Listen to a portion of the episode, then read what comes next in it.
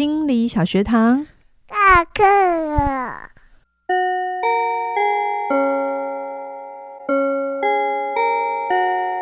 每周五我们一起探索心理学的小知识。大家好，我是嘉玲。大家好，我是班长轩宁。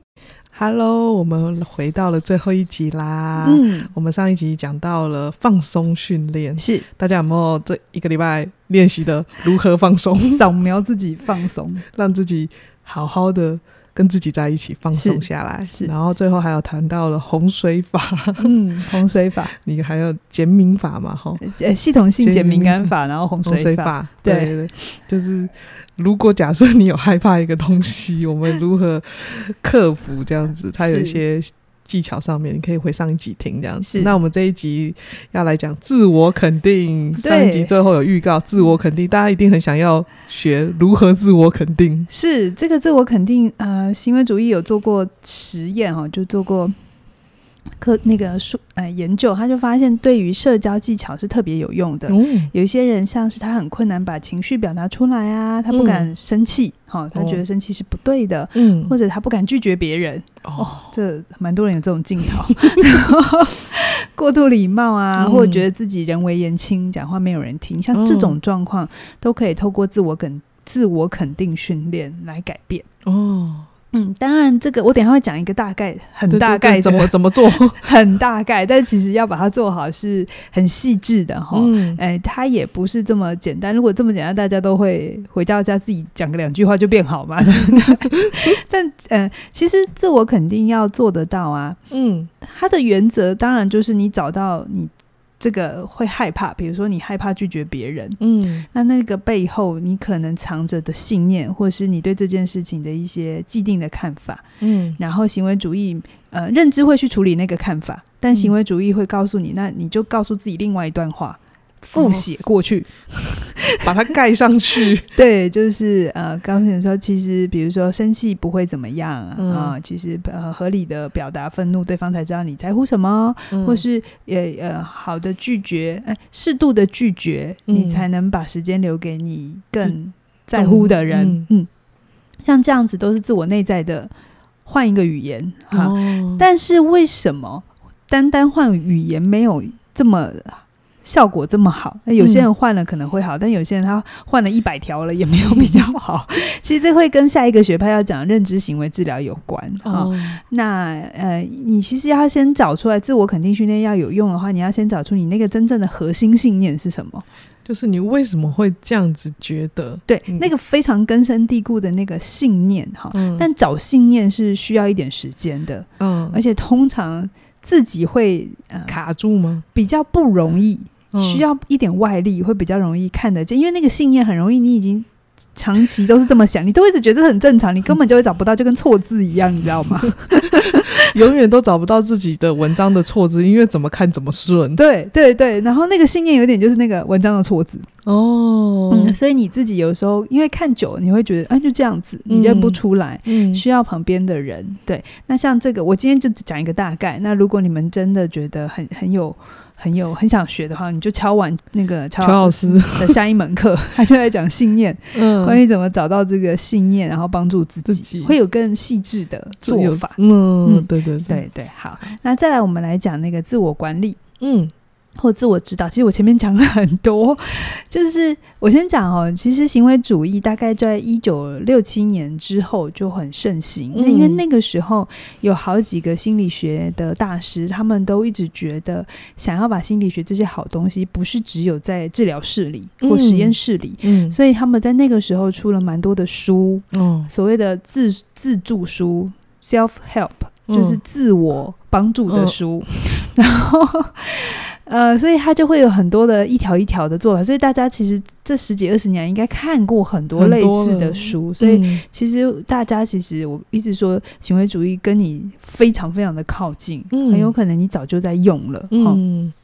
对，那先前我有讲嘛，就是自我管理的方法就是你选定了一个目标、嗯啊、然后把那个目标拆拆的慢慢拆慢慢拆、哦、要减十公斤，那就每个月一公斤半公斤之类的、嗯、然后去每天，那拆完之后那你要怎么做、嗯、是走路呢还是少吃呢还是怎样，然后做自我监控、嗯哦嗯、自我监控很重要，大家都会拆完之后就就 就, 就, 就没有了，就做，然后用感觉的对对对、哦、好像有效好像没效，要自我监控，然后再来也要自我增强、嗯、就如果你做到了、嗯、要怎么帮助自己把这个行为固定下来。哦，这整个过程就叫做自我管理。嗯，好像讲完了又好像没讲 完, 完其实原则就是这样子，目标然后拆解，然后执行，然后监控，然后、呃、增强，嗯，然后就这样。我觉得大家比较可能会卡住的地方就是在拆解的部分，如何拆到是自己真的可以做的啦，而且可以持续这件事情。嗯，有些人是在这个拆解，那每一个人会卡住的地方、嗯、有些人是目标不会定、哦、定的不适合自己，那有一些人是前面都 OK、嗯、那他在监控这个部分就没有做好，那就一直很不想诚诚诚实的面对自己。对，那有些人是都做得很好、嗯、可是他没有自我增强的这个习惯、哦欸、真的很多人不不会对自己好耶、欸，他会觉得做、哦、做得好叫应该，好、哦，这又回到信念课。对，所以这个过程其实，嗯，这个原则我想大家都知道了，从、嗯啊、小、啊、我们念书也都是这一套方法嘛，嗯、大家都知道，就是但是都办不到，所以他就会后面衍生很多的方法、啊、或学派就来支撑这样子哈、嗯。然后再来呢，我讲两个比较大家不常听到的哈，嗯，还有两个比较。呃呃，应该说一个叫做眼动新生重建法，嗯，听起来很很很厉，这个听起来就一副好像要很厉害的感觉，这真的很专业。眼动新，你看你念都念不好。眼动新，眼动身心重建法或新生重建法都可以。嗯，它的英文单字，哎、呃，英文缩写叫做 E M D R 啊、哦，听不懂对不对？对，好，听不懂这是什么啊？好，他就是一个叫做佛朗辛夏皮罗的一个心理学家，然后他创立的一个心理治疗方法、嗯、大家听就好了、哦、这真的没有办法，这没有办法你自己操作。嗯，其实他就跟我们前面讲，有一些心理创伤是很巨大的、哦、比如说车祸车祸强暴、地震，嗯，最近对对，坠机坠机通常生还也不容易啦、嗯、也是有机会的、啊、也是有机会。对，那像这种巨大的恐惧，嗯，有些时候呃，当事人会断片的哦，或者是他根本没有办法用语言去说哦，就有的时候我们、呃、治疗会需要一些语言的交谈，嗯，但有一些已经是强烈到没有语言，他、哦、他就连进到那个状态都很辛苦。嗯，那眼动新生重建法它有一点是在一个非常安全的情境，这一定要专家操作，没办法自己来。嗯，然后呢呃，用一些方法让当事人可能回到那个状态里，哦，勾起那样的情绪。嗯，然后同时治疗师会在他的那个大脑双侧给一些刺激，然后用一些眼睛的移动，嗯，好，搭配一些呃一些仪器，然后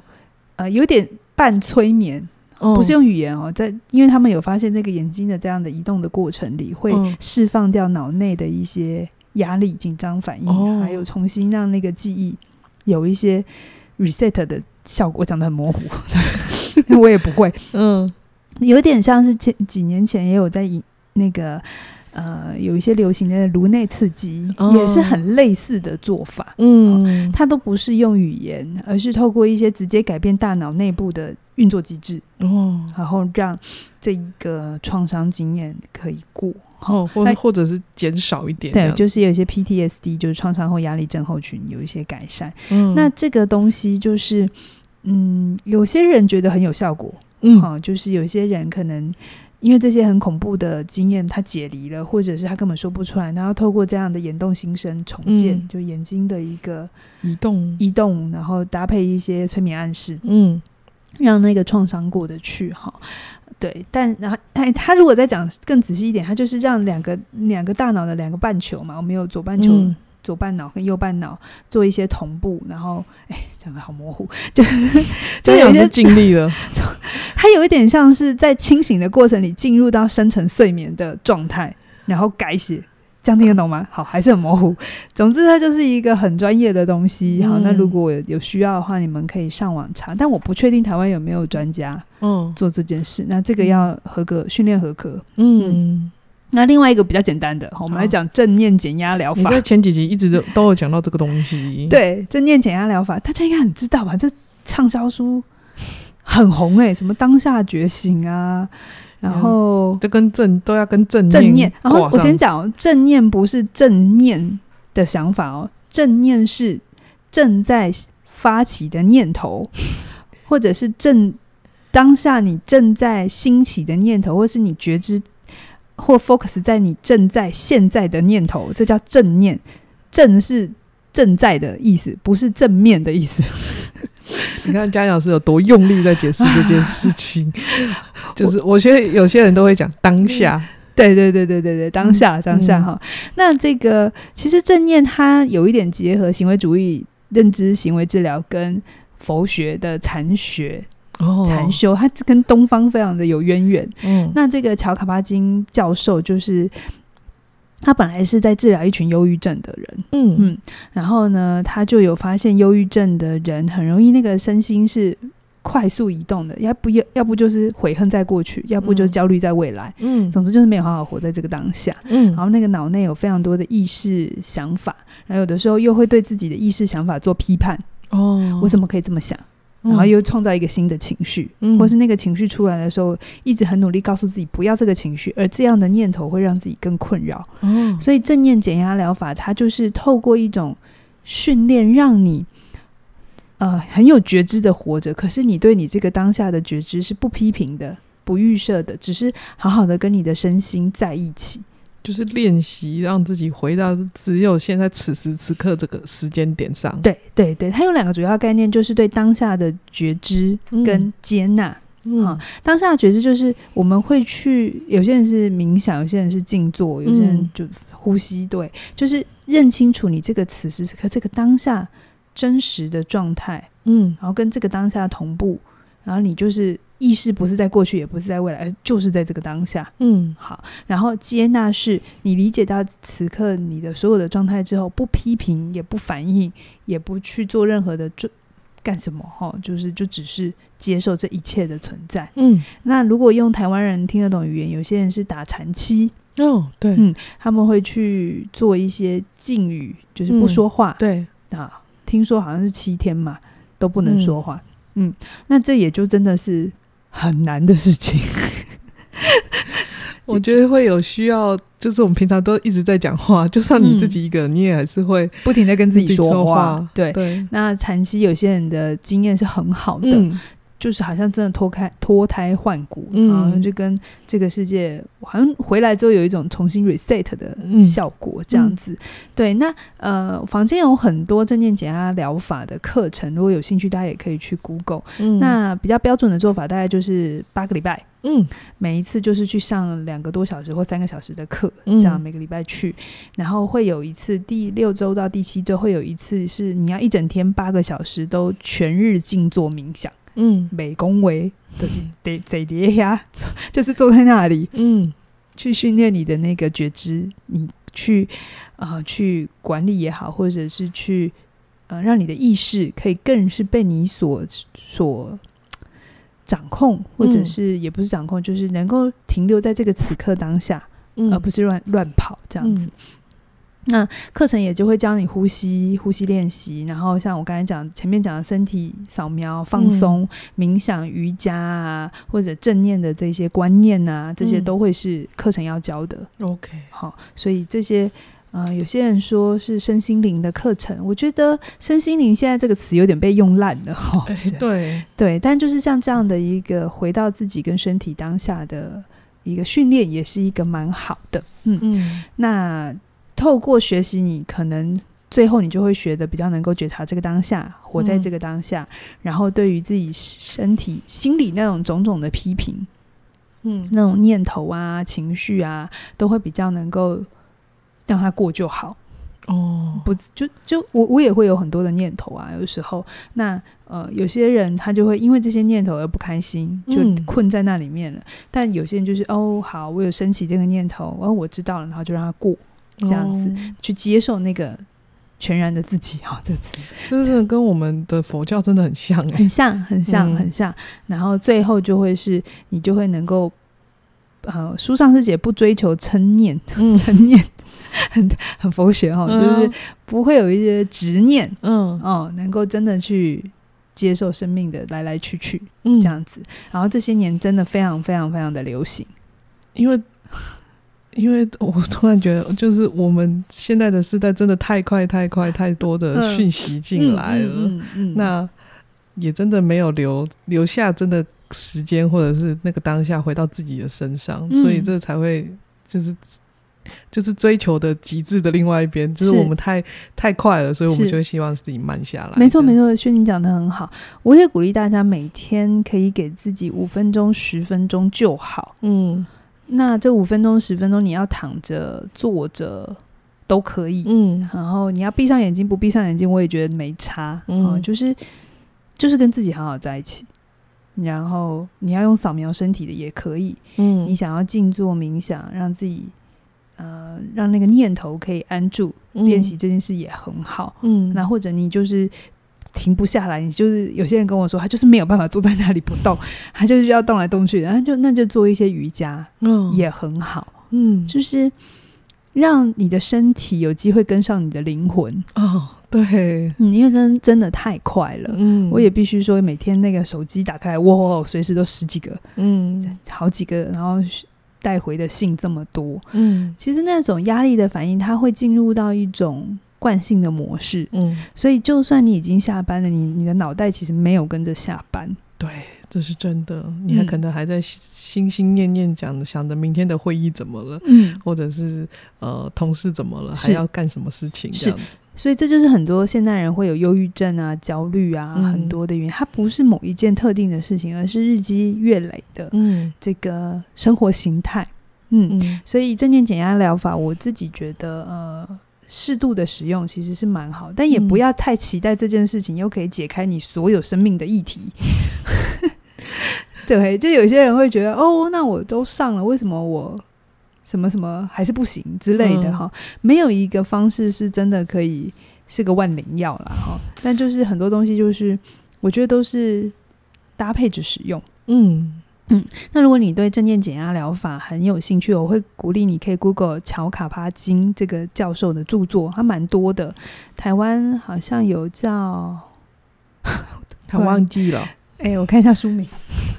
他现在马上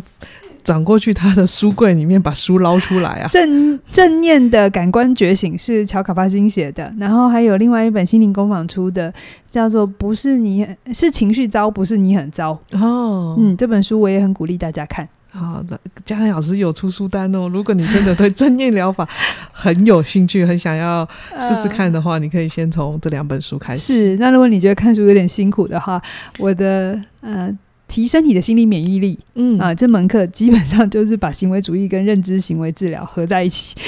的一门课。对、嗯、那背后的机制是这样子。那当然就是我我小学堂能介绍都是很大的概念，嗯啊，实际在操作的时候会有一些呃比较细致的做法，嗯嗯，所以大概就是我们技巧的东西讲完了。好、嗯、那我们最后一定要讲一下每个学派的优缺点。嗯，但我我我在开录前我跟你说你好像前面都讲过了。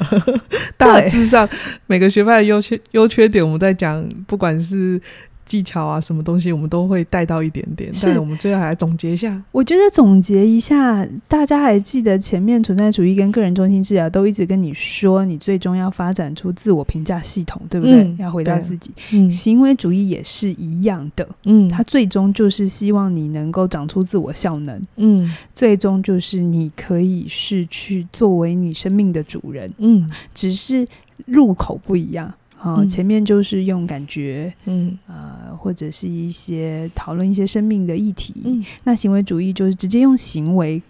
入口，内服外用的概念。 对, 对，行为主义其实以前的这些学派真的很容易被人家诟病，就是你谈完了然后呢、哦、你谈了那么久然后呢你还是没有能力啊，能力就是没有长出来啊、嗯、我还是不会公众演讲啊、嗯、我还是不会交朋友的技巧啊，虽然我都知道我内在发生什么事，可是这些外在的能力要需要建立。嗯，那我觉得行为主义它就是另外一种走法，可是最终都是要去同一条、嗯、同一个地方，就是透过这些外在的操作制约也好，或者是呃这个自我管理的技巧、呃、或计划，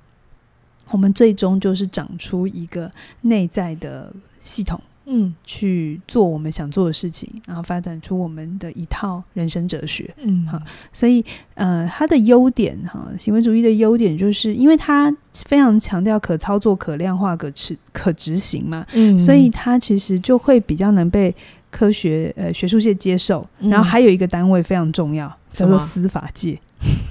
讲求证据的地方。对，不然你你想想看，如果你你今天上司法，然后他请来的专家就就都都给你讲个很模糊的感觉，其实你也会很害怕吧。是，对，所以像前一阵子很红的强尼戴普的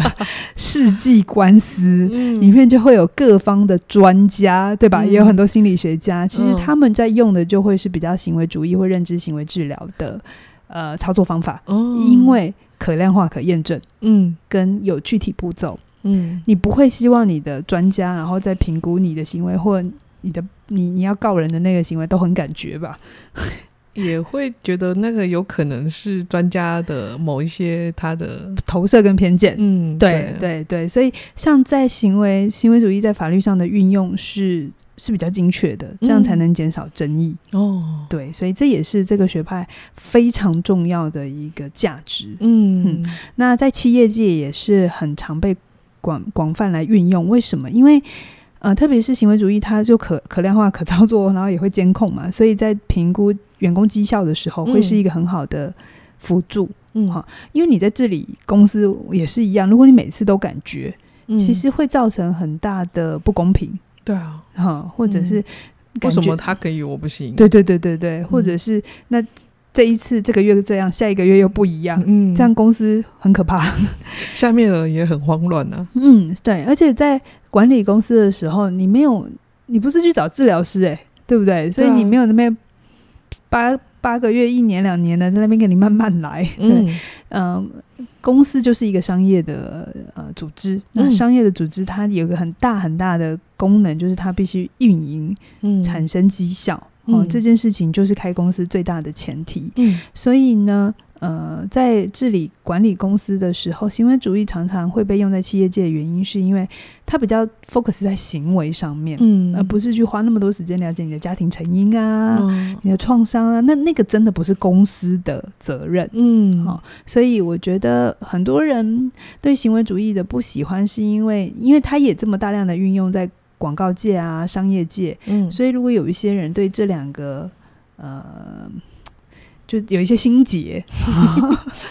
对，还没过去的关卡，对，那他就会不喜欢。嗯，可是我觉得没有什么东西叫做好的跟不好的。嗯，商业界有他的前提假设，嗯，于是他就会发展出一套他需要的工具。嗯，那行为主义在